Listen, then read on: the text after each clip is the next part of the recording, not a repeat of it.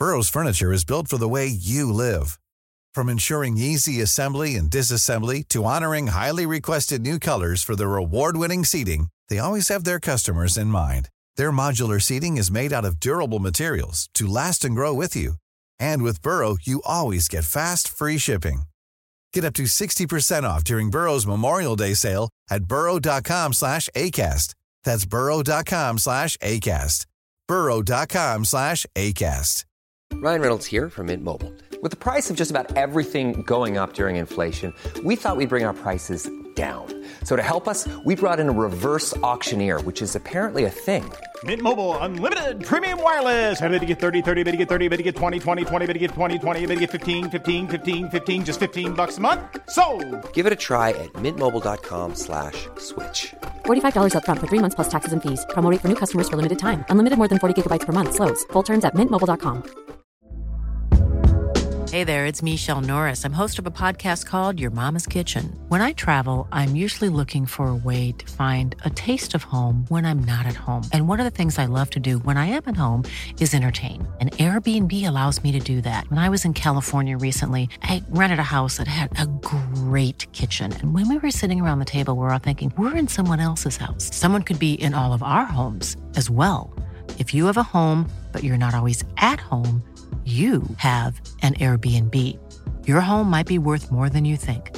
Find out how much at airbnb.com/slash host.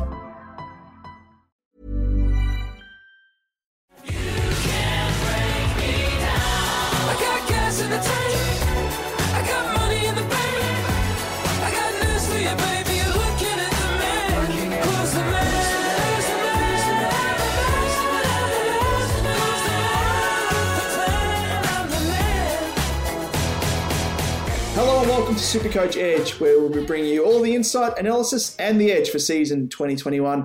My name's Damon, and I'm joined by my co-host Liam. Now, mate, how have you recovered from the weekend? In particular, now we have called this episode the Rookie Roulette. How did Yeah. your spin go with the uh, Rookie Roulette wheel on the weekend? Yeah, it wasn't uh, wasn't a great one.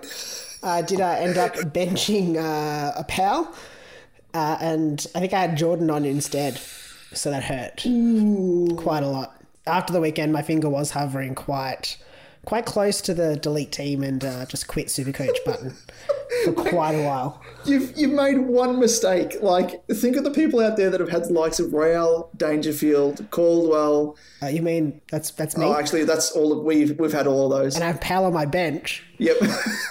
I I think you're making a mountain out of a molehill. Think of the people who have Duursma, who have Yeah, Butters. no, no, fair call, fair call. I do know some people that have traded in Butters over the week. Well, the weekend just gone. Yeah, I think it was on like hundred and three at half time or something. Yeah. My uh, fiance's dad, he, you know Liam, um, he actually traded him in. and we, I shouldn't laugh, but we were out for dinner and he was like, Oh, what, what are the scores looking like? And I'm like, Oh, Oh, no. well, half time he scored like over 100. So he's on track for 200. Finished dinner, on the drive home, listening to the radio, and Butters has gone down. And I'm like, Oh, surely it's nothing too major. Nah, it was major. So I, I, I think like that might give you a little bit of perspective, Liam. It does. It does. Uh, I did have a did have a pretty hectic weekend, so I was a little bit uh, a little bit cranky, I guess. Cranky, hazy, Hazy. hungover, that's another word for it. Yep. but uh, let's kick off our show. Uh, where can our listeners find us as you take a sip of the, the juicy, sweet, artificial sweetness, I should say, of uh, Pepsi Max? Yeah. And uh, I'm actually enjoying a bit of a Pepsi Max as well. So if um, Sponsors. who actually makes is it just Pepsi? Are they the I think brand? Pepsi. Yeah, yeah. I think that's the brand. Pepsi, if you're listening, if you're tuning in, no doubt you are because you're massive fans of the show and of uh, AFL Supercoach. Um, if you'd like to sponsor us, come on board. Absolutely. Yeah. So if you are listening, uh, Pepsi, you can reach us at AFL Supercoach Edge at gmail.com. Uh, Yep. Just send through uh, some info there and we'll, uh, we'll, we'll get right back to you. Uh, but for the rest of you guys, I guess you could reach out to us on Twitter at, at supercoach underscore edge. You'll find Damon at his personal uh, Twitter on at DamoJ88 and myself at, at Al underscore Evans underscore 95 and on Facebook and Insta. If you just search Supercoach Edge, you'll find us there. I love, I love how like when you read them out and you're approaching your own handle, and you just like you hesitate, and you can like just tell in your voice that like I'm just gonna throw a barb your way. Yeah, There's I gonna was be- waiting for it. There's going to be a week there where actually this week probably counts as it. I'm not gonna I'm not gonna throw any barbs your way. I'm just gonna let you Let me stew. just stew in your own nervous juices as you as you read them out. So I feel um, like I'm getting pretty good at reading them just because I, I have to like put up with your barbs that you send my way. and so I just have to learn to like deal with them as it's like, you know, like someone throwing like tomatoes at you while you're on stage. I'm, I'm making you stronger as a as a Yeah, I feel I feel a lot better. I feel a lot less. I, am still nervous every time I get Yeah. up to it, but I'm just like, all right, just power through, get through Yeah. it, Liam. yeah. But then the more you power through it and the quicker you read it, the more prone you are to stuffing it up, which I think everyone is because the handle is that long. There we go. That's there a we barb. go, there we There's go. There's a barb. Anyway, on with the show, and uh, just to tick off a few uh, extra bits of housekeeping. A bloke by the name of Tim Smith sounds like a made-up name, but it's not. It's a real person, and uh, a good bloke as well. Because uh, as you may have noticed, following uh, if you follow us on Facebook, Instagram, and or Twitter. Hopefully, you follow us on all of those. You'll have noticed uh, some of the finest of artwork made by none other than Tim Smith, who can be found at, at Tim Smith Editing, and uh, he's come on board to uh, display some of his finest work on our channel. So, uh, special thank you to that absolute Yeah, great legend work there. Tim Smith. Anyway, on with the show. So, uh, of course, the loser of the week in our head to head gets to kick off the next segment. So, let's see who it is as we introduce the good, the bad, and the ugly.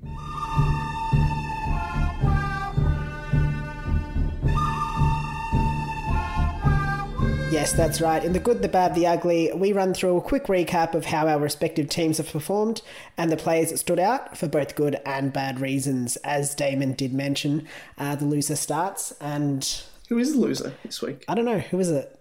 Tom Powell is the loser. that's that's a barb. No, that's, that's a barb for me. Speaking That's of pretty barbs, mean. he is he's a legend. No. I think it's probably you've been hinting at it from the very top of the show. Why is it that you're so annoyed with Powell? I'm so annoyed. I'm not. It's not that I'm annoyed with Powell. I'm probably more annoyed with Jordon, to be honest. I fielded Jordon's uh, 24 over Powell's 101, and uh, that Resulted in that resulted in a loss. If I had fielded Powell, I would have won. So that's why I uh, why I'm I'm pretty dirty at the minute. that's understandable. Understandable. But anyway, let's run through the scores. All right, so I scored 2,047 this week and sit ranked 12,279. So that score did see me go backwards in the ranks. Um, fair to say it wasn't a great way to end the weekend. The key issue I did have this week, other than the 19 from Daniel and a couple of sort of, I guess, underperforming primos, uh, not overly, but just sort of slight underperformances, uh, was the rookie roulette, as uh, we mentioned at the start of the start of the episode. So I missed out on Powers 101 as he sat on my bench. I'd actually switched up my rookies this week based upon the averages, just to try and maximize their scoring, I guess, and I got burnt by it. Well, that's that's the thing. Just just on that, like at this stage of the season, unless you're like me and you've got a couple of uh, floating loophole options, Yeah. Yeah, all you can go by is their averages. So Hmm. I mean, what you've done, I think a lot of people will be doing. So shouldn't Yeah. be too hard on yourself or our good man Powell. Yeah, no, no. Love Tommy Powers gonna make me some great cash. I'm just uh just dirty on myself. so anyway, let's get into the trades that I made this round. Uh, I think it'll be no surprise that target number one last week was my main man Jordan Ridley. Uh, he stepped into the team with the VC armband on too, and actually kept him as the captain um, with his 124. Smart. Didn't miss out too much. I had Gawn as the, the other, I guess, the captaincy option, so didn't lose too many points there, luckily. I was also extremely enticed by the high scoring of uh, CJ, who also made his way into my team this week. Um, I think at best he ends up as a top six mid or even a last upgrade. Um, so there's no real reason he can't end up having a breakout year similar to the to the Riddler last year, I guess. Um, and then on the outside, I had Dow and Cozzy making their way out uh, with some DPP swings. Uh, so onto my score for the round. In the goods, I had Max Gawn's 135, Shorts 125, uh, Riddlers 124 with the captaincy, Jarman Impey's 112. Had uh, Jiath at 109, Jay Z's 107, Lairds 105, and Zeretz 104. In the bad, um, and these were not necessarily really bad scores, but just sort of lower scores than what I was hoping for from these players. Uh, Grundy's 92, Taranto's 90, Walsh's 89, and Dusty's 88. And finally, in the ugly, I had the helmet, Caleb Daniel. as he's 19 on field, obviously not great, and Jordon's 24 on field over Powell's 101. So yeah, that's uh, I guess the way the week went for me. How about yourself, Damon? I fared a little bit better. Uh, I scored 2,110. Nice. Uh, so, yeah, I ended up rising 2,442 spots to sit ranked just outside the top 10K at 10,631. Uh, in terms of my trades, we made actually the exact same trades, which is uh, which is good to see uh, that we're on the same page. Made really good trades, I think, uh, with my war chest of 815,000 courtesy of good old Lachie Neale. uh, it was perfect timing to bolster my defence, like yourself, as well, with Cozzy being dropped and Highmore not being named. Yeah. So I traded out Dow for Ridley, uh, swung Clark into my midfield, and then upgraded Cozzy to the legend that is CJ, who I just absolutely love watching. The way he takes the game on, reads the play for such a young player is an absolute revelation. So, um, uh, really thrilled to have him as a part of my super coach team, and I get to watch him now with uh, sheer joy every weekend. And onto the breakdown in terms of the score across my team. Uh, the good got the exact same as you, except for uh, for Powell. Um, I'm sorry, I mentioned him again. Scored 101. He was he was really good. Uh, the bad uh, again, short 88. Martin 85, and the ugly like yourself, uh, Daniel 19, Jordon 24. But uh, the difference uh, between myself and you was Scott with 26. So Yeah. um, I kind of failed in the rookie roulette there between him and uh, Rowe. Uh, so that was unfortunate. But um, looking at the running tally of our head to head, I've squared the ledger with two wins on the trot now, uh, which, even though we're equal, I'm just ahead on percentage by 0.78. The narrowest of, of margins there. So, Yeah, let's move on. in let's move on. Let's do it. Time now to discuss some of the hottest topics, players, and everything in between in the week that was.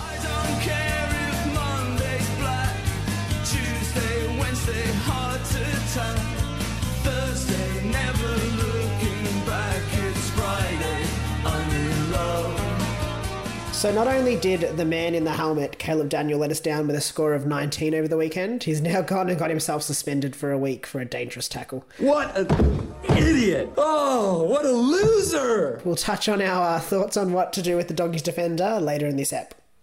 And uh, we also saw injuries to some popular forwards, uh, with Sydney's Isaac Heaney suffering a broken hand in really strange circumstances for a couple of reasons. Yeah. First off, he actually whacked BZT, Brandon Zerk Thatcher. whacked him, and broke his hand uh, as a result of that. But even more strange was the fact that the AFL, and this is legit, I actually had to check twice Yeah, on this. this is this is true. This is true. The AFL actually did an investigation into it, but didn't didn't even find that Heaney, you know, did any wrongdoing. No, he, they uh, actually cleared BZT of any wrongdoing. What were they? What were they expecting? Like him to headbutt his hand Yeah, or something? that. like, I'm, I'm surprised he didn't get six weeks. oh, like I know we always say that it's like the most backwards MRO system going around, but that just that just proves it. What a joke of a system! Such a strange, strange. Oh, I don't, don't want to get into it because it makes me so angry. And I'm a Carlton supporter. Like I shouldn't be sticking up for Essendon, but I just hate seeing the AFL do stupid shit, which they do ad nauseum. Um, but anyway, moving on. Port Zak Butters also suffered a lower leg injury uh, on the weekend, which uh, will both see himself and Heaney out of their sides for a while. Uh, must also make mention as well of uh, the Big X. Xavier Duursma, that was a real sickening injury as well, where he uh, he hyperextended his knee, went and just buckled underneath him, and uh, he's hurt a ligament in his knee as well. So he's going to be on the sidelines as well, unfortunately. And also must make mention as well of Taylor Adams, who uh, has sustained an injury as well, which is going to see him out for uh, I think it's up to ten weeks. Yeah, 10 weeks. Um, so that's that's massive. Uh, and yeah, for anyone that, that has him in their team, they're obviously going to have to trade him. For those four players, here's to a speedy recovery and hope to see all four of them back out the park soon. We also saw the rise of the mid-pricer uh, this round, with some of the most popular selections already paying dividends after their hot start to the season. Jarman Impey and Jack Ziebell are relishing their new roles in the backline, while Hawthorn's Jiath is on the verge a breakout season. we can say that we're one of the lucky few that started with uh, with Ziebell and Impey. Um, and I know there's, there's quite a few people out there that are scrambling to try and get Impey in. We've mentioned in previous episodes as well that you were very keen on Jiath, and hopefully I didn't talk you out of him. Because I, I probably did, but I was just worried about the fact that there wasn't really any exposed form, and I found it hard to see him making a real step up in his game.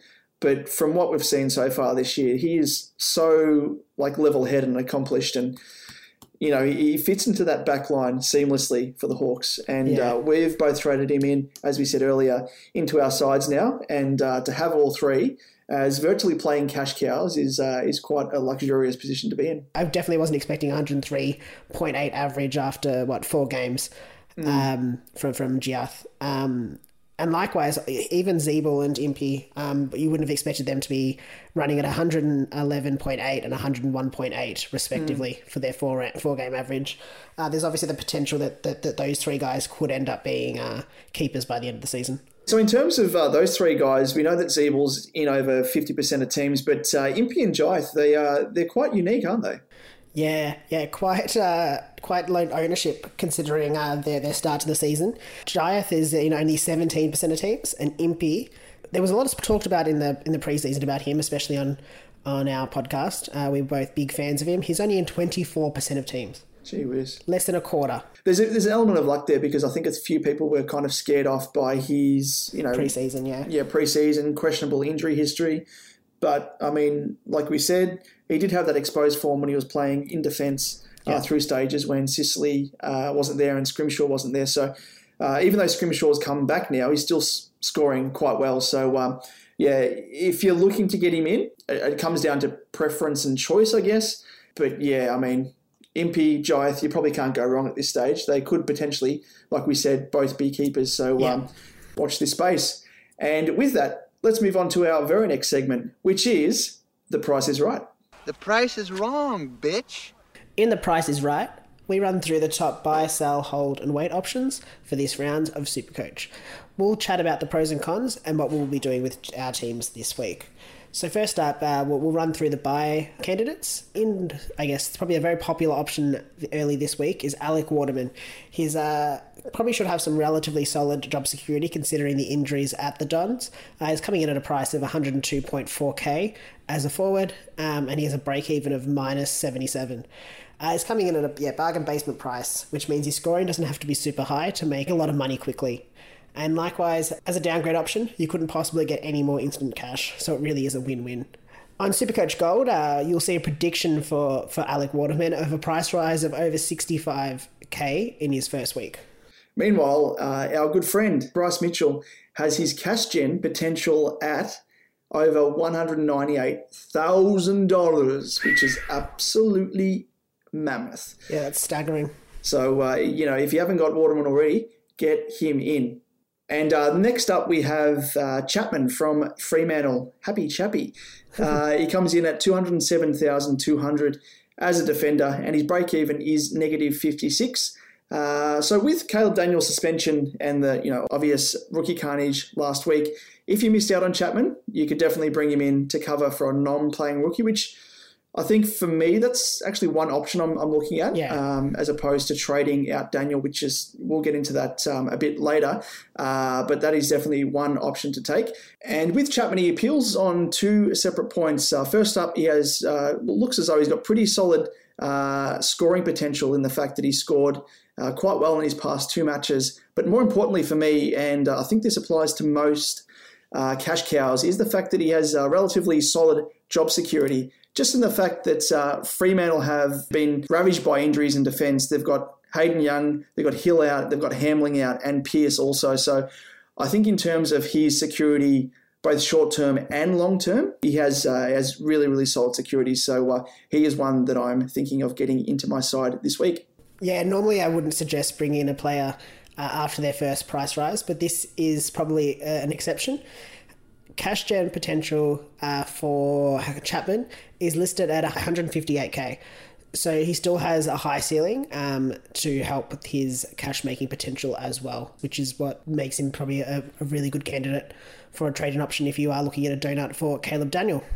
And the next guy who uh, comes in under the uh, the buy list uh, is one guy that you've been eyeing off, isn't that right, Liam? Yep, I can't wait to get him into my side. Oh, he goes by the name of Jack Macrae.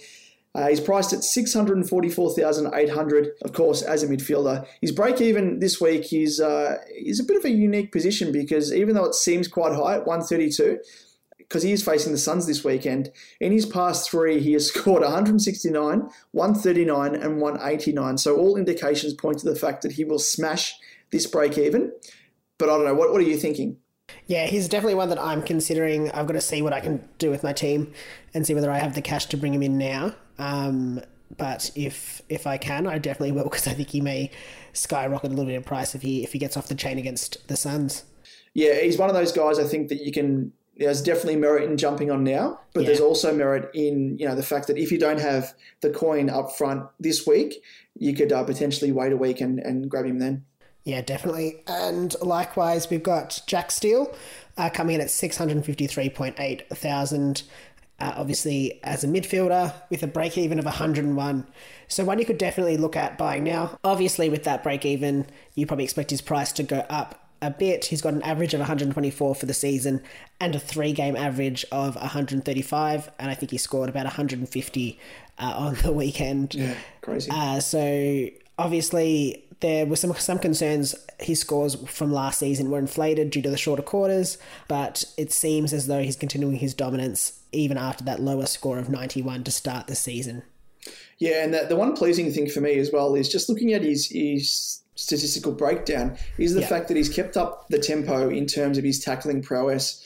So across the first four rounds of the season, he has uh, amassed nine, six, four, and six tackles in each of the four games. So uh, that's a really big part of his game, and uh, you know that contested style is something that's really favourable to Supercoach scoring. So uh, for me, he is one that you really have to target, whether or not it be this week or next week. I think, or even in the week after, it it comes down to the fact of whether or not you have money um, Yeah. and how you want to use it. But yeah, there's merit in getting him this week.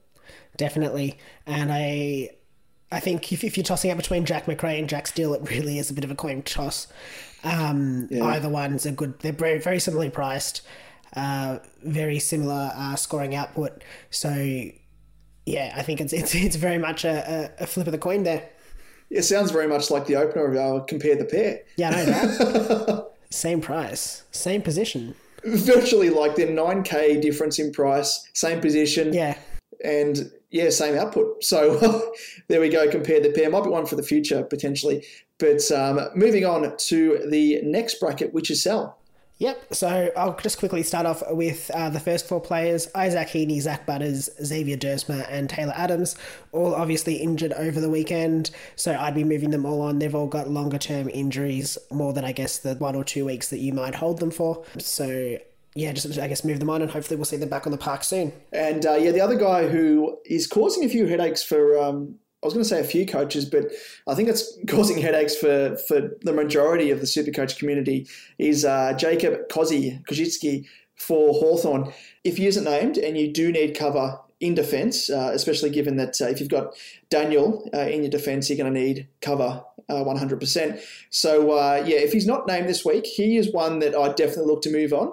I mean, he hasn't gone up in price all that much, but um, yeah, I mean, even so, if he if he stays in your team, he's going to be a real, real slow burn, just the way that he's uh, he's been scoring in, in recent recent games. So for me, if you're looking to trade someone, especially in defence, to say a Chappie or a, a Lachie Jones, uh, he is definitely the number one candidate. Definitely. Um, also on the sell uh, is James Jordon, 205.1k midfielder, break even of 47. He should hopefully make his break even, but his poor showing against Geelong may mean that he does doesn't get a gig this week. So he could be one to move on if necessary. He's already made 81.2k, although has cash to be made off the back of one big scoring game, so he could be a hold. Um, it's a it's sort of a very team dependent. If he's if he's not named, um, you could definitely move him on. If he if he is named, you can definitely keep him. But if he, he allows you to free up uh, another player to bring in a primo or another rookie, that, yeah, you could definitely do that as well.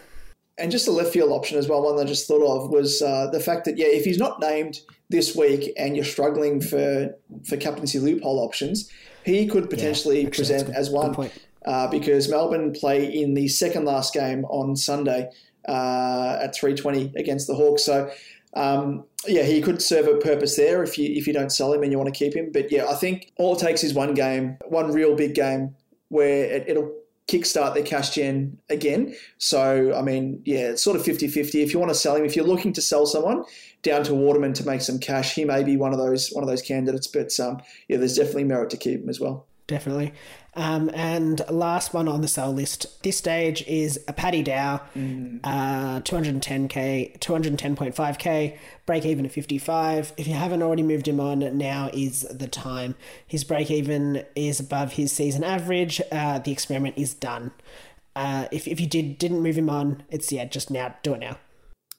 Yeah, like like we've been saying, uh, he's not going to turn around his scoring. I was quite bullish, as everyone knows, uh, in the preseason. I think you were as well, Liam, but I Yeah. probably um, strung him along for the ride as well. Um, but I mean, uh, we've we've been saying every single game. He's undoing his yes, his scoring potential, but also an, an output, but also the fact that he's just not getting any game time. Again on the weekend, he had 67% game time, which was uh, the lowest. He actually had, believe it or not, less game time than Silvagni, who went off injured.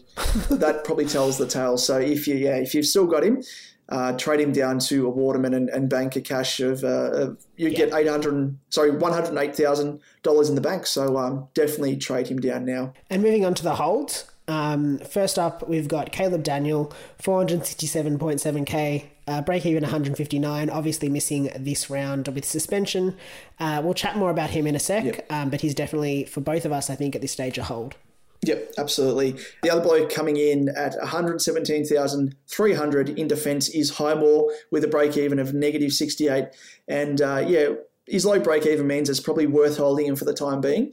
Uh, and uh, you know, you know, just one game uh, added on, no matter what it is, unless he scores negative 69. Um, he's, he's actually bad game. It should be a terrible game. um, so unless he scores that, he's he's going to be going up in, in price. So um, definitely keep hold of him. Yep. And likewise, uh, Braden Campbell, he's a high break even due to the 29 in his rolling average. That will drop out after his score this week and should see his cash gen kick started again. So basically, the score that he obviously has this week will, will push out that 29 and we'll see his break even most likely drop as long as he doesn't score, say, 29 again. Um, but he did score an 80 against the Giants in the preseason, so he's definitely capable of a good score this round. We've also seen his really strong scoring with 118 earlier in the season.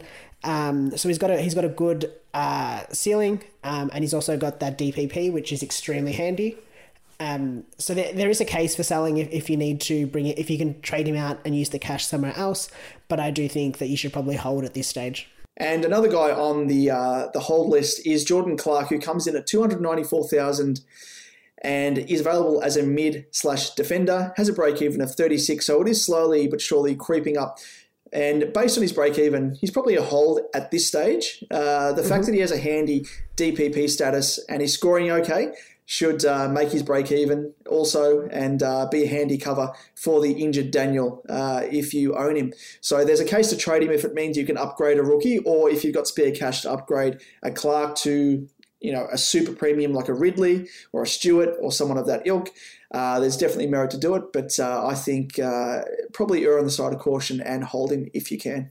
Definitely. And moving on to the weights, so these are players that you uh, can can wait a few weeks on, or, or maybe a week. Uh, don't trade them in just yet. First off, we've got Lachie Jones, priced at 139.9k, uh, defender eligible, and might I say, what a magnificent mullet. And I think he's only what 18 Yeah. still 18 19 I think Possibly he's nine. still- I think he had his 19th birthday on the weekend. Ah, yes, but he actually fits the mold of you know, like I always say with Shannon Hurn. Hurn looks like he's come out of the womb with a receding hairline. Lachie Jones looks like he's come out of the womb with a mullet and a big, filthy, bushy moustache. That bloke, my lord, like I'm turning 33 this year, and he is like twice the man of me. I'm, I'm not ashamed to say he is twice the man of me, and he's 19. Gee whiz! But uh, yeah, that that says to me, is, is- I, I don't know why I said that. Just belittling myself. I just d- do it for you, Liam. So don't worry. That's payback for for myself for being a dick to you earlier on. but uh, yeah, he's definitely one to wait on because yeah, it's a bit unsure as to his job security so far. I think he's actually got a spot in Port's uh, defence.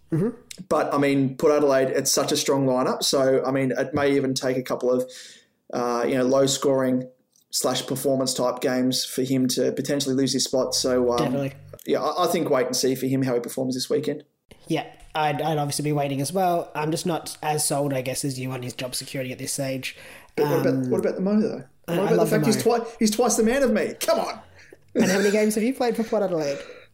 Uh, none. See, I told you he's twice the man of me. I wouldn't get There we picked. go. there we go. Also, uh, rookie watch uh, Finlay Macrae will make his debut this weekend. Obviously, hold and wait. We've already seen uh, Oliver Henry um, be dropped from the from the Collingwood lineup uh, after I think one game. Yep. So definitely, definitely wait until he's on the bubble. You don't want to trade in a player who won't increase in price as a rookie. I think uh, just in terms of uh, good old Finlay Macrae, it just rolls off the tongue that name. Uh, is the fact that uh, that Taylor Adams is uh, is now going to be out for an extended period. So there is definitely a spot for him in the uh, in the engine room there, and he probably fits the mold of Taylor Adams's Adams's Taylor Adams. Taylor Adams. Taylor Adams. Yeah, Taylor, Adams. Adams. Oh, what are we what are we doing? Taylor Adams' game style, just the fact that he's in and under, and by all reports, he is uh, he's been smashing it in the VFL uh, practice games. I think they're still playing at the moment. Uh, so uh, for me, he's a watch and see. But uh, yeah, I, I think he has a real game that is uh, conducive to Super Coach. So definitely keep a close eye on him. Yeah. And now moving on to, I guess, some primos that you can wait for a bit more of a price dip. So we've got Clayton Oliver at 612k uh, with a break even of 161, uh, which he should see him drop below 600k next round, which is very, very juicy. He's a very good prospect considering he has a scoreline of 122, 133, and 136, but obviously has that 67 wedged in between, courtesy of the de Boer tag against GWS. Yeah, for me, like if, if you said to me at the start of the season that I could grab Oliver for 65k cheaper than his starting price, I would say Tell him he's dreaming. because he was actually he was in my side for a majority of the preseason until actually, I got yeah. seduced by uh, who was it, Walshy and Rao. And uh, as it turned out, I actually punted Walshy because I had to make some uh, space in my cap for, for shoring out my defence. But yeah, for, for Oliver, I think he, he is. I mean, you take out that 67. We all know the reason why he had such a bad game. Uh, and those other three scores of 122, 133, and 136 is the norm with Oliver. So uh, if you don't have him, uh, I definitely 100% look at getting him in as uh, as one of the uh, top three. I'd even say top two trade-in options for next week. But uh, we'll revisit it next week and see how he's gone over the weekend. Definitely. And uh, last last cab off the rank, we've got Tom Mitchell, uh, 578.9k, break even of 143, um, which obviously isn't outside of Mitchell's wheelhouse. Could make that, uh, but he hasn't scored higher than 135 this season. Um, and may even drop to around 550k. It's definitely worth holding for at least a week. Yeah, we'll uh, potentially delve into Mitchell a bit later in uh, in coming episodes, potentially next week. But uh, just to quickly give you a recap, he scored 135, 109, 89, and 107. And you'd think those last three games where he scored 109, 89, 107, that maybe he's got you know mid 20 possessions. No, he's had th- 37 disposals. He's had Yeah. uh, 20, 24 disposals, and on the weekend he had 38 disposals and only scored 107. So um, we'll delve into it maybe a little bit uh, a little bit later. But uh, yeah, I mean, for me, wait and see how he goes this weekend. Yeah, But yeah, I think we need to have a closer look at his scoring. definitely. And uh, next up, like we uh, prefaced earlier on, we're going to be delving into in a bit more detail now what to do with Caleb Daniel. So obviously, uh, Caleb Daniel had the poor score on the weekend of 19. Um, he's also had another lower score in the 60s, but also some great scores, 100 plus, um, two scores of 100 plus, two tons. Um, but obviously, with the uh, the impending suspension for a week due to a dangerous tackle, he's going to miss the game against the Suns. And there's a lot of, I guess, discussion in the community about what to do, whether to hold or trade. Uh, we'll, we'll be running through both scenarios and then giving you a sort of our thoughts on what you should be doing um, or what we'll be doing, especially. Absolutely. And uh, just for me, because I'm 100% holding Daniel, and I'm really surprised at the number of coaches out there that are considering trading him. I understand they may not have depth on the bench to cover him, but even so, I'd be trading a Cozzy, Probably not a high more because he's still got cash to make, but definitely a Cozzy to someone like a Chapman to fill in for that one week because you are bringing in another cash cow. Because I am convinced that uh, the scoring we've seen from Daniel is a bit of uh, an anomaly. And when you break down his rounds so far, there are explanations as to why he's had those bad games. Specifically, as well, round two, where he faced the Eagles, he only scored 66 Supercoach points, yet he scored 86 in fantasy, which is due to the fact that uh, in that game, he had the equal most turnovers for the game with six, and uh, I think a couple of which uh, resulted in uh, direct turnover goals on the rebound. So uh, that uh, definitely explains that downturn in scoring there. And then in terms of the weekend, I think it was just a, a pure anomaly. Uh, you know, outside of that, he's scored 107, 96. I think that's probably closer to what he will score on the norm from week to week. And the other thing is that in terms of kick ins, I saw a few people on Twitter saying they were worried about him losing kick ins. Yeah. And I don't think there's any danger of him losing kick ins. You have a look at the stats on the weekend, jump on Twitter as well, have a look at our graphic that has a complete breakdown of each team. You'll see that for Daniel, he actually had the most, the equal most kick ins at two, which obviously isn't much, but he had the equal most at two alongside Dale on the weekend.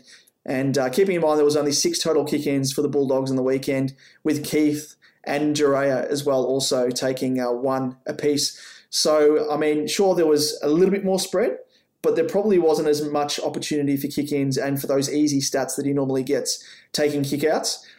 On top of that, as well, is also the fact that uh, the conditions in Ballarat always terrible down there. Take it from me, I, when I was working at Collingwood uh, covering their VFL matches, hands down the coldest place in Victoria, probably in fact the world. it is it is it is so cold. Always blustery conditions, uh, swirling winds, and those aren't exactly the conditions to perform. You know, cute thirty meter pinpoint passes out of defence. Uh, with a strategy more slanted towards kicking along, as we saw Daniel Rich do to great effect for the Brisbane Lions.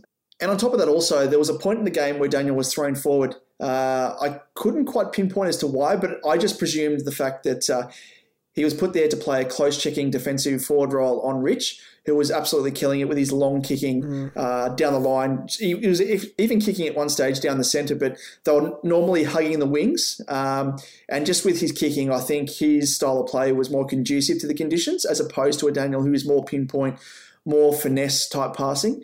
Uh, so for me, pure and simple, I don't think the conditions suited Daniel in combination with those other factors, uh, which really resulted in him having an off game. But for those coaches out there that are considering trading Daniel, what uh, what can we offer them in terms of reasons why they could do that? Yeah, so if I'm playing devil's advocate to the uh, to the hold scenario, if you do have a donut, you probably could trade him. There's there's definitely a case there um, in that sense. You could you could obviously trade a Cozzy or a Highmore to to a Chapman who is coming off that 86 and 91 and should be looking to be a solid cash cow, but the cash that you'll get from Daniel, who's going to continue to drop in price, I think his break even's 150 or something like that now. Yep. He's going to drop in cash more. Um, you could make a case in a sense that it's similar to the Neale situation where he's going to drop in cash. You, you, if he continues on with a sort of up and down form, he might not be the best option uh, to continue on with. And while I guess you did make the case of why he, that he did have the equal highest number of kick-ins for the dogs, we did actually see him lose some of them, um, but that could also be put down to the fact that he the, the conditions didn't suit his kicking style of sort of that short 30 meter um, pinpoint passes. Um, obviously, with the blustery conditions, it, it doesn't doesn't lend itself to, to those being effective kicks. Similarly, I guess one thing that could be affecting his scoring is the plethora of midfielders in the doggy side. There's only obviously a set number of points on offer each game, so are the likes of Dunks, Macrae, Treloar, and the Bont taking a large chunk away from him? Yeah, that's a really good point. Actually, they've added in Treloar, who in the past two weeks, especially, he's Yeah. he's really found form again uh, for the first time in the doggies lineup, and you know, with him not previously being there, uh, there was more points on offer. So I guess it, it does make sense. So it is it is a really good point to bring up. So obviously, uh, with the donut and the, the, the concern over his scoring uh, in the past few weeks, there's there's a case to be made that he might not be the top six defender that we thought. and in that sense, there is a case to trade him out while his value is still somewhat higher than what it will be in the next in the coming weeks. Um, and if you are wanting to sell, there's a few good options that you could be looking at. Uh, so Bowes could be a good option as a, as a bit of a POD at this stage. He's averaging 115.5 for the season, and he's priced at about a 503.9k. Um, and he has a has a pretty good three round average of 105.3. He's taking the kickouts. He had the highest kick in percentage for the Suns on the weekend with 43%. He took seven of those kick ins and played in from all seven as well. So that'll definitely boost his scoring as well. And as we've seen, he's got he's been averaging 115 for the season. Um, but if you do have the spare cash, you could definitely bring in a player such as Ridley, so an Uber Premium, for example, who looks to be a definite top two defender in 2021. But you could even potentially bring in a player like Short, um, who, with, both of those players actually outscoring him at, to this stage of the season.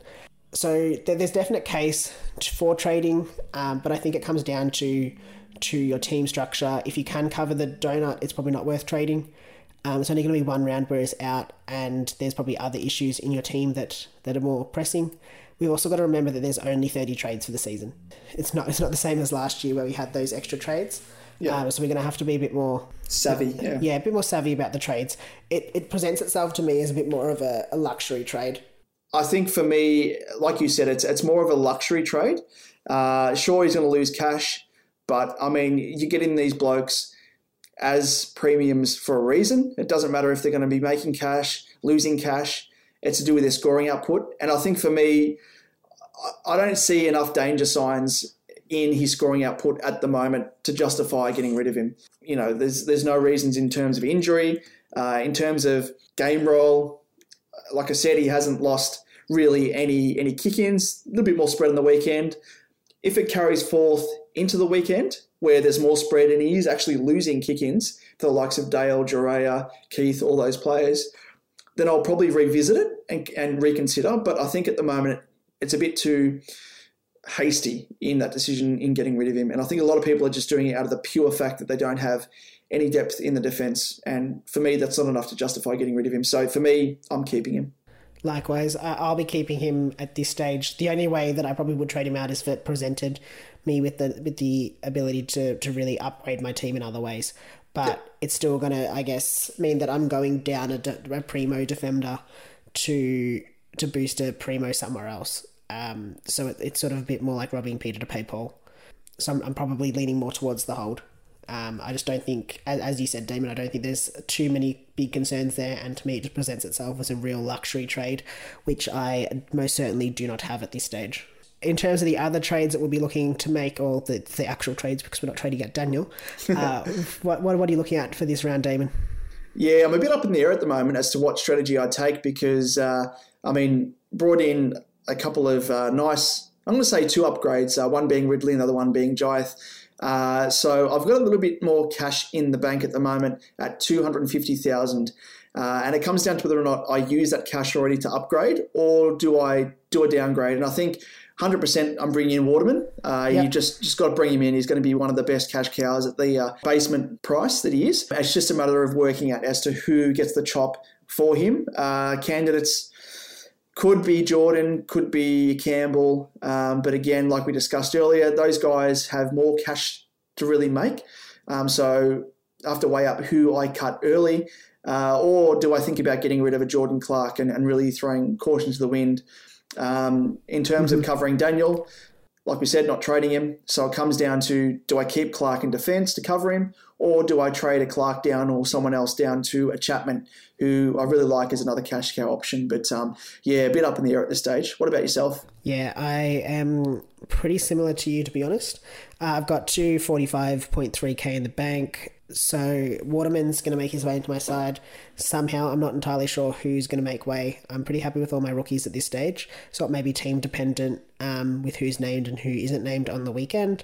Um, but at this stage, I'm also considering bringing in Macrae or Steele. Um, so I've got some of that cash. Again, I'll have to do a bit of a play around with my team and see where I can uh, get the cash. So it may be moving out um, one of the one of the rookies that doesn't get named, or even moving on someone like a Campbell to be able to afford the Macrae trade in. Quickly, just looking at the uh, the live trade ins and trade outs through Supercoach Gold, we have Caleb Daniel going uh, out of 11.4% of people's sides, and uh, followed by Braeden Campbell at 4.8%. So he looks to be the rookie that people are chopping the most. Uh, and then we've got, uh, believe it or not, Matt Flynn at 1.8%, which is stupid. Any coaches out there, just very quickly, do not trade Matt Flynn. He's going to make at least another 100K on you. So don't do that. But uh, in fourth spot, James Jordon at 1.7%, and Jordan Clark, who we just spoke of, at 1.4%. So uh, we're in the, the same sort of wheelhouse as uh, those other other players being considered, apart from Flynn. But uh, yeah, I, I don't know. Like it looks as though we're, we're very much in the same boat, and probably be a coin flip as to as to who we, we trade out. Yeah, precisely. And uh, with that, let's move on to the very next segment, which is I am the captain now. Look at me. I'm the captain now. That's right, and I'm the captain now. We'll be bringing you our top choices of the VC and C. We'll be discussing some of the key options and maybe some that may be a little bit left field as well. Damon, do you want to jump in with our first option this week? Yeah, first option is Brodie Grundy one half of Gawndy. He, uh, he didn't score well against the Eagles in 2020, but uh, has scores of 132 and 137 in 2019, 99 in 2018, and 125 in 2017. But I think you'd expect him to bounce back against the Eagles. Plays Friday night, so uh, could very much be a decent VC option. Definitely. Uh, and now to the next one uh, is Jack Macrae. As you've already mentioned, he absolutely loves playing the Suns. 135.8 average against the Suns, his highest against any other team. His last four games are 169, 139, 189, and 108. Fair to say, I think it's pretty safe if you do decide to go with him. Yeah, I think it's uh, hands down. If you've got Macrae, you'd be uh, very silly going for anyone else, unless, of course, you're putting it on Jiath. Just a joke. Yeah. Just a joke. definitely, Definitely put on Jiath. Or your man, Lachie Jones. oh, Jesus. Man Mountain. Do you reckon he starts on like 50 points at the start of the game just for the mullet? and, and the Mo, and the filthy Mo. Oh yeah, sorry, yeah, the Mo. So that's another twenty points at least. the one issue you may find with Macrae, obviously a popular loophole option in A five from the Suns uh, will be playing against the Bulldogs, so you can't use him as that loophole option. If you did want to VC Macrae, you'll have to find uh, either a non-playing player from a later game or just chuck the VC on Grundy in that Friday night game instead. Absolutely. And uh, the next guy to look at who is going to be my captaincy option if Macrae doesn't come off, and that's Max Gawn, uh, with an average of 132 for the season and a three game average of 145.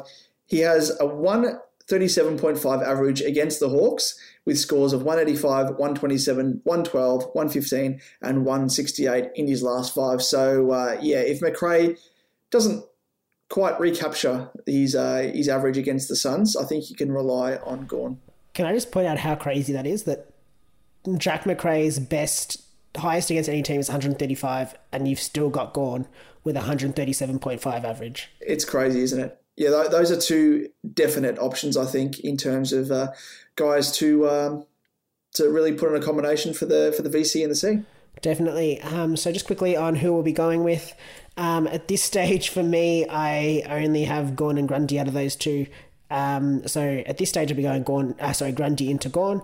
However, if I do decide to bring in uh, Jack Macrae, I'll be going Macrae into Gawn. Yep, and it goes without saying, I just mentioned before, I'm going 100% Macrae into Gawn. Love it. And that brings us to uh, Damon's favourite segment, uh, which is I got to know. Hey, I got to know. That's right, and I got to know we run through the questions that you, the listeners, have sent in on Twitter, Facebook, and via our emails. So, first up, uh, we've got James Epa, I hope I pronounced that correctly, has sent in a, few questions for us. Uh, we'll run through them. The first one first. So, part one is rank who makes the most money from here? Nick Cox, Braeden Campbell, or Tom Powell? So, I'll just quickly jump on this one. I think it's a bit of a tough one. Uh, from the small sample size at this stage, I'd probably say uh, Powell. So Tom Powell as number one, Nick Cox as number two, and Braeden Campbell as number three in their money making abilities. it's mainly based, I guess, on their roles.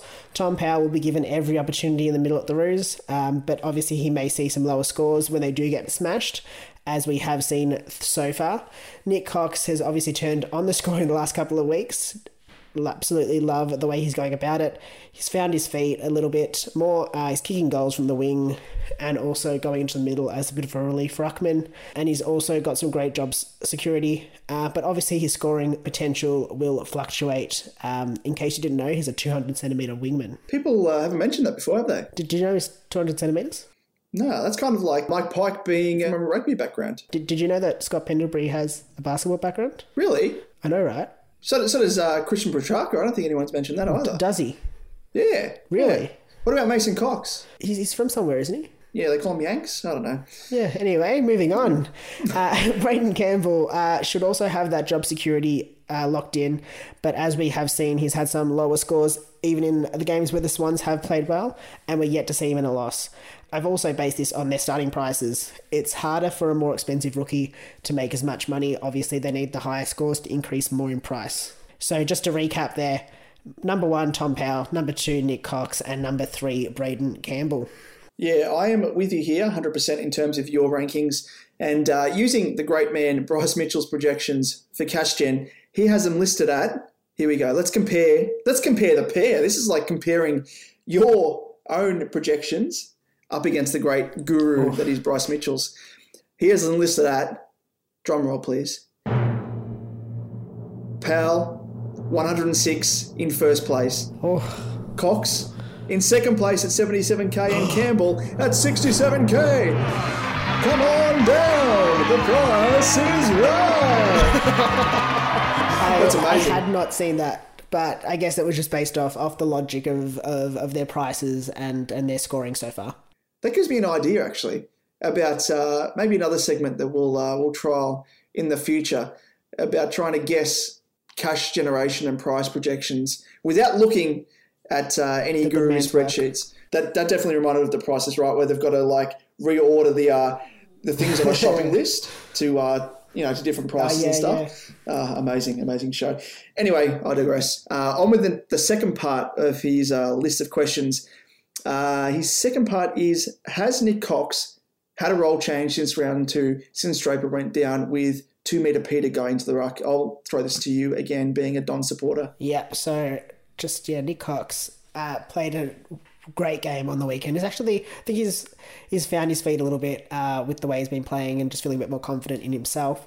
Um, but he has found himself in the ruck late in games and late in quarters especially.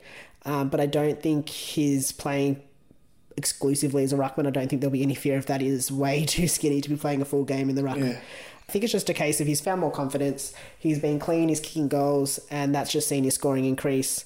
Um, it has also been on the back of a 75 point win and a very tight loss. So I'd expect he's going to dip a bit more with some more Essendon losses coming up, as as you'd expect them not being um, a, super strong team. But I think with them being pretty competitive in the past few weeks, uh, you'll you'll see his scoring inflated a little bit. Yeah, he's uh, he's definitely an impressive youngster, and uh, I think if you started with him at the start of the year, full props to those coaches who held him because he could be one of the uh, breakout rookie choices of the year. So uh, we'll wait and see how that pans out. But the third part, which is a marathon, third part of his uh, his question is Lachie Jones a must-have. What do you reckon, Liam? Uh, I'm sort of in, in the camp of he's definitely not a must. Um, I'm probably more concerned about his job security. Um, but I, I again want to see him next week before I, I considered bringing him into my team. Yeah, it's only been the one game so far. Um, wait and see how he performs this weekend and, and definitely reassess from there. But uh, if I was to compare him to another guy who was just on the bubble, uh, who's gone up in price, uh, obviously 70k uh, pricier than uh, Lachie Jones, but uh, Chapman from Freo, I actually rate his job security much better, uh, given the fact that, as I mentioned earlier, Freo's injuries, Young, Hill, Hamling, and Pearce. Um, so I wouldn't say that Lachie Jones is a must-have. Job security is a really big, big thing for any new rookies, and uh, whether or not you bring them into your team. So uh, definitely a big factor to factor in. Yeah, nice one. Uh, next question uh, is from Emperor, uh, who is at Emperor underscore X. How good is Jack Bowes right now? Maybe it'll be the perfect upgrade for Daniel. What are your thoughts there, Damon? Yeah, in terms of what he's shown so far, he's taken 43% of the kick ins in round 4 And believe it or not, he actually played on from all of them, which uh, which would have boosted his, uh, his scoring as well. Um, his price makes him an easy move up to Daniel if you need to cover a donut. But uh, I'd probably want to keep more of an eye on him uh, before I, I actually look at bringing him in. Uh, at his price, you'd have to bank on him being a top six defender for the rest of the season. And I mean, yeah, he's shown signs that he could potentially be one of those breakout contenders. Um, and he has actually has scored quite well. Yeah. He scored 146, 114, 95, and 107. So I think he's real, the real deal. All, all signs are, are probably pointing that way. But um, I mean, I'm, I'm very wary of, especially if you are to trade Daniel DeBose. I don't know. Is it a trap? I, I'm not really factoring him in at this stage, but um, for me, it's a flip of the coin. I think um, I, I wouldn't say he's a, a, really good upgrade. A perfect upgrade for Daniel would be, you know, a Ridley, a Stewart, uh, you know, someone of that ilk. I wouldn't say it's a, it's an upgrade per se. What do you reckon?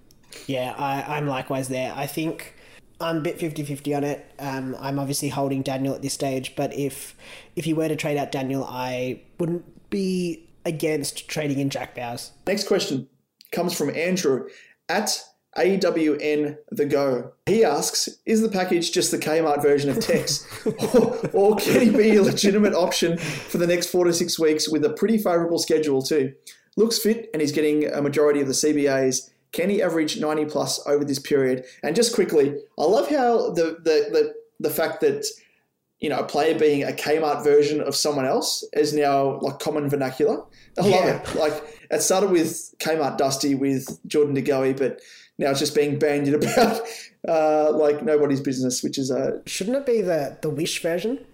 the Wish version. Yeah, have you seen Wish? It's like this online store and it's always got like fake versions Oh. of things. It's like Yeah, fake yeah. Lego and fake, I don't know, other stuff. I, I usually say like Aldi, like an Aldi Yeah, version, because they have their own brands, and they try and like fob it off as like paddle pop, for example, would be like a puddle pip, Yeah, and like it's like a play on words type thing. Like they just change a couple of vowels and. Hey, look at this! It's a it's a brand new thing, and try and trick people into buying it. But anyway, we digress. I'll I'll I'll throw this uh, this question at you again, being another um another Don's Yeah. uh, centric question. Yeah, definitely. So he's looking very good uh, in the past couple of matches. As a Don supporter, I've got to have a very good look at him, um, especially since coming back from, I think it was an Achilles complaint over the preseason. I do think Truck's decision to wait, make him wait to be fully fit, has paid off. He's come back in ripping, ripping condition. However, I'm not. I'm not sold on him. His awkward price point of 282.6k is probably the main concern for me. He does have a break even of minus 45, which obviously is great. I can see him averaging mid 80s, mid 90s. Uh, but to keep this in context, his highest average against another side is 96, which ironically is against the Dons. Uh, so obviously wouldn't be able to maintain that. Um, however, his second highest is 89, which is coincidentally against the Lions, who they play next. He's never averaged above 80, so his highest average was in uh, 2015, which was a 78.8, and then since then it's been mid to low 70s and even into the 50s. Obviously, some injury affected uh, games in the past couple of years. So it'd be a big jump for him to then move up into that sort of 90 plus average, even if it is over the next couple of weeks. Um, it, it's not, not impossible, but I think he's not sort of the cash cow that I would be looking at in the forward line. I I think the thing for me is the fact that um, he's only projected to rise by 80,000 or thereabouts. So, you know, if you're thinking about jumping on him as like a playing cash cow, like a lot of people did with Tex, he doesn't really fit into that same category. I mean, he's only going to make 80K. If, you know, the general point of view is, you know, a trade is worth 150K, Yeah. he's not worth bringing in under that uh, that thinking. So um, for me, he's, he's a bit of a pass. And he comes with too much of a risk as well. I mean, he has been ravaged with injury. He hasn't played a full season ever. Actually, just looking at his um, even dating back to his days at the Dogs. So past few seasons as well, 18 games, 10 games, and uh, remains to be seen how he goes this season, but obviously um, started the season late. So not very good signs for me. If he was someone that was super durable, maybe. But I mean, yeah, his scoring history, like you said, doesn't really stack up. So for me, I would pass. Yeah, definitely. So moving on, uh, we got the next question from Sam, who is at AU uh, Pink, Pinkwa. Uh, he asks, is it just a simple trade of Daniel to Ridley and Campbell to Waterman this week? After watching the game, it looks like the Dogs are starting to use Duryea and Dale out of the halfback. We saw Daniel even spend some of quarter four in the forward pocket. Damon? It's a 50 50 call for me. Yes, uh, Ridley is going to be a top two forward. There's no qualms about that if he stays fit. Knock on wood. Um, but yeah, for me, like we mentioned earlier, Campbell has that potential to make more money. Having said that, I'm actually considering trading him down to Waterman myself just because I don't have any other options to trade down. So, I mean, if you are in that boat, uh, you could potentially think about it. Daniel to Ridley, I mean, I always come back to that point that Daniel could still potentially be a top six defender. And if you were to trade out Daniel to Ridley, I mean, awesome. That's a really great upgrade, like on the surface. But if Daniel actually is a top six defender, it means you're going to have to bring Daniel back in at some stage. So, Yeah. I mean, borrowing your, your phrase, you're kind of robbing Peter to pay Paul in that sense. Like, yeah, you're robbing yourself um, of a trade in order to bring in Ridley. Um, yes, Ridley's going to go up in price more, but yeah, I don't know. I'm, I'm very much 50-50 on this on this trade. It's not as cut and dry as uh, as Sam says. What about yourself? What do you think? I'm there with you as well. I think the only way that it would make more sense to me is if you were trading instead of Daniel, um, maybe trading out Clark. Um, if you did have the cash money. That's a good point. Moving on to Sam's next question. What do you think of Buddy Franklin? Priced at 312k, Swans are flying at the moment, so plenty of footy for Bud. Post game, he said that the plan was to play a game, then have a week off, and he said he is good on from now to play every week. So just quickly, uh, Buddy played pretty well on the weekend. Um, I think he was matched pretty well by Francis. But uh, let's be honest, Buddy lives rent free in most heads of the Don supporters. I'd be very concerned, I guess, about his aging body and his injury history over the past few years. Um, and I think that the Swans will be pretty conservative with that. We've already seen him play one game, then rested, then play the next game. Um, so I wouldn't be surprised if even if he does play a couple of games in a row, that he gets a rest in between them.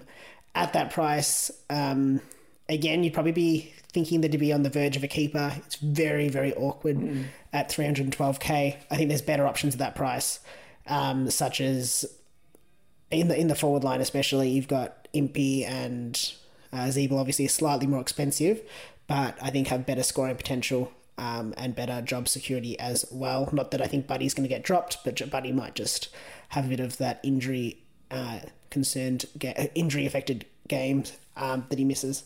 Yeah, uh, the, the yeah the main thing for me is is actually a couple of points, but yeah, more so the fact that he hasn't played a full season uh, for the past two years now. Um, he's well renowned for uh, for picking up a niggle here and there. He's not the same buddy either that we've seen of years years gone by.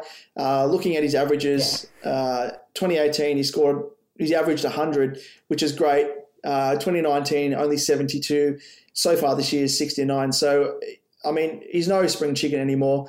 There's no no qualms about it. I mean, sure he can he can still break a game open, which is conducive to to Supercoach scoring, but I think he's he's his best days are past him. And like you said, at that price, uh, for some reason, if you don't even have a Warner uh, who comes in at two ninety eight seven hundred, you'd go for him. Yeah, you know, that's another point. Impey, Ziebell, there's there's other better options there, and there's there's no way uh, that I'd even consider bringing Franklin in. So I would uh, I'd look past that uh, that as an option for sure.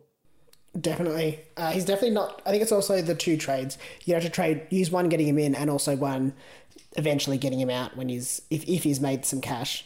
Yeah, absolutely. Yeah, it's a very good point. So moving on to the next question, uh, we've got from Steve Hagel, who is at Hags77 on Twitter. Is it time to start the Tom Atkins discussion? Uh, yeah, I'll. To be brutally honest, I actually haven't even considered him. Um, like, yes, his job security is good, but in terms of, you know, performing on a consistent basis, uh, again, it's it's just it's too much of a risk for me. I think um, at that Yeah. price as well, coming in at three seventy five uh, k or three seventy five 500k to be exact. He's just too much of a risk. Um, and yeah, I, I don't think he's going to be the same playing cash cow in the mold of a Tex again. I think everyone's trying to jump on that that next player who is going to break out in that mold of Tex, and I don't think we'll see another player like it. Uh, and yeah, I just I, I don't think I could trust Atkins. What about yourself? Yeah, no, I am on the exact same page as you. Um, his averages obviously look good. Um, I think it's probably a bit late now if you did want to bring him in as that cash cow. I'd probably be looking at players at roughly similar prices, similar to, as we said before, Impey, uh, Jiath instead. It's just at that price, again, if he makes 150k, he's sort of getting into that keeper mode. You probably don't want to trade him out, and I don't see him making that much cash. Supercoach Gold has him peaking in price at about 471.3k, and that's all the way in round 19. Fair point. And our very last question of the episode comes from Jack Lewicki at Jack Lewicki. He asks Daniel and Clark to Macrae and Waterman, or Daniel and Campbell to Macrae and Ridley. What do you reckon, Liam? Looking at that, I'd actually propose a counter to that and go Daniel and Clark to Macrae and Ridley. Oh, Um, yeah. This should probably use less cash and give you more money in the bank. Um, and you obviously must have a pretty hefty war chest to go if you're, if you're getting Macrae and Ridley in in one round. Yeah, I'd probably merge those two trades in together slightly.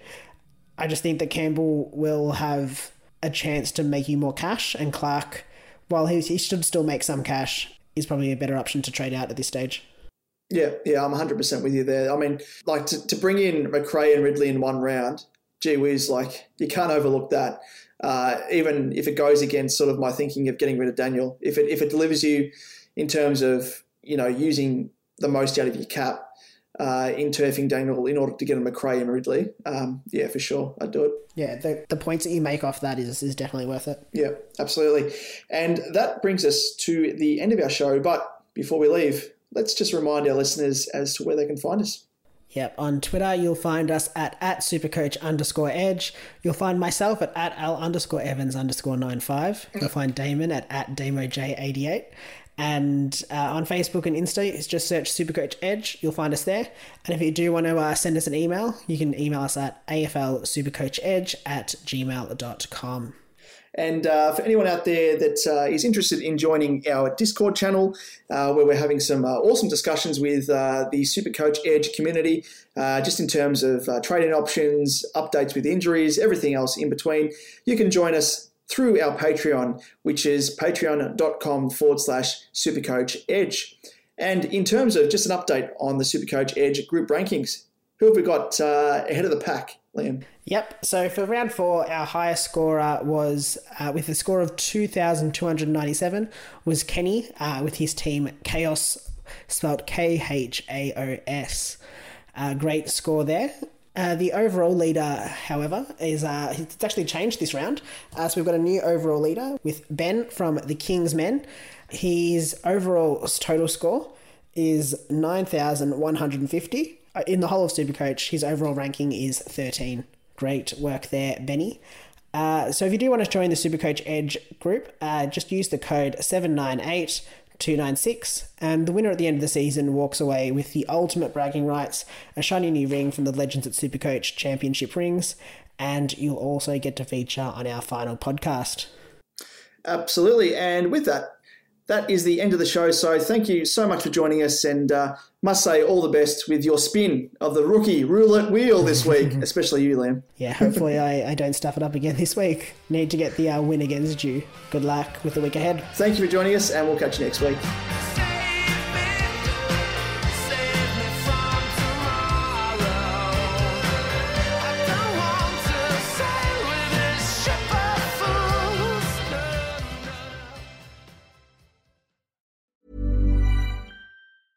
Mom deserves the best, and there's no better place to shop for Mother's Day than Whole Foods Market. They're your destination for unbeatable savings, from premium gifts to show-stopping flowers and irresistible desserts. Start by saving 33% with Prime on all body care and candles. Then get a 15-stem bunch of tulips for just $9.99 each with Prime. Round out Mom's menu with festive rosé, irresistible berry chantilly cake, and more special treats. Come celebrate Mother's Day at Whole Foods Market. Planning for your next trip? Elevate your travel style with Quince. Quince has all the jet setting essentials you'll want for your next getaway, like European linen, premium luggage options, buttery soft Italian leather bags, and so much more. And it's all priced at 50 to 80% less than similar brands. Plus, Quince only works with factories that use safe and ethical manufacturing practices. Pack your bags with high-quality essentials you'll be wearing for vacations to come with Quince. Go to quince.com slash trip for free shipping and 365-day returns. Mom deserves the best, and there's no better place to shop for Mother's Day than Whole Foods Market. They're your destination for unbeatable savings, from premium gifts to show-stopping flowers and irresistible desserts. Start by saving 33% with Prime on all body care and candles. Then get a 15-stem bunch of tulips for just $9.99 each with Prime. Round out Mom's menu with festive rosé, irresistible berry chantilly cake, and more special treats. Come celebrate Mother's Day at Whole Foods Market.